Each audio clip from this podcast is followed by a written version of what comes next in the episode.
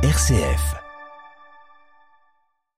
Il n'y a pas de vie humaine possible sans relation au monde et à ces autres vies, ces autres que soi, qui constituent l'environnement vivant qui sert d'écrin à toute vie. Cet environnement est certes d'abord un environnement humain, mais ce peut être aussi un environnement animal.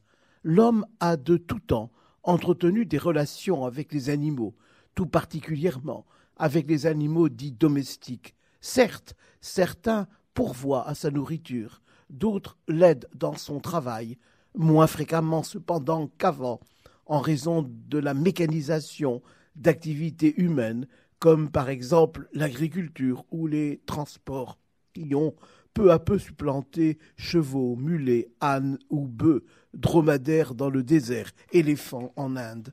Mais les animaux sont aussi des animaux de compagnie, à des titres divers. Ils font donc partie des sociétés humaines.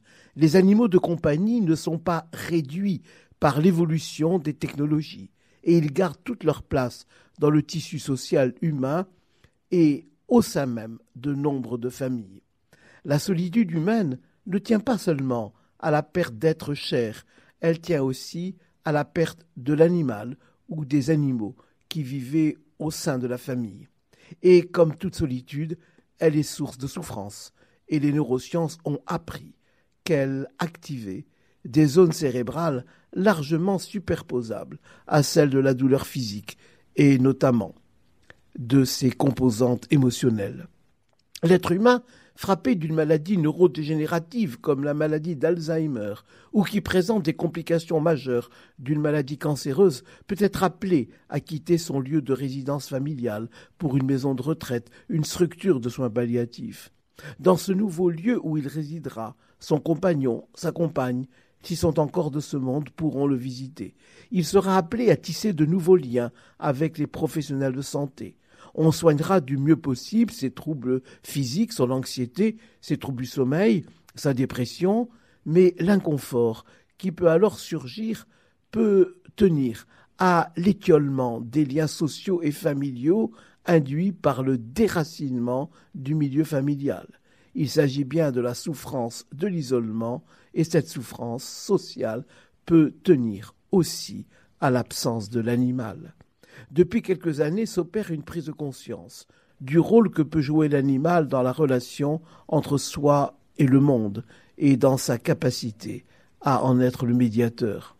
Nombre de maisons de retraite ont un animal, mais bien plus. Des animaux et notamment des chiens sont euh, introduits dans des maisons de retraite, ou des structures de soins palliatifs pour apporter à celles et à ceux qui le désirent le réconfort de leur présence. Le chien facilite la relation verbale, mobilise la gestualité, suscite le contact physique par les caresses, il est l'acteur d'une rencontre qui donne à nouveau à l'être humain le sentiment d'exister, c'est-à-dire d'être soi en se projetant sur autre que soi. L'animal n'est pas un traitement, il redonne seulement à la personne malade le sentiment de renouer avec le monde ordinaire des vivants.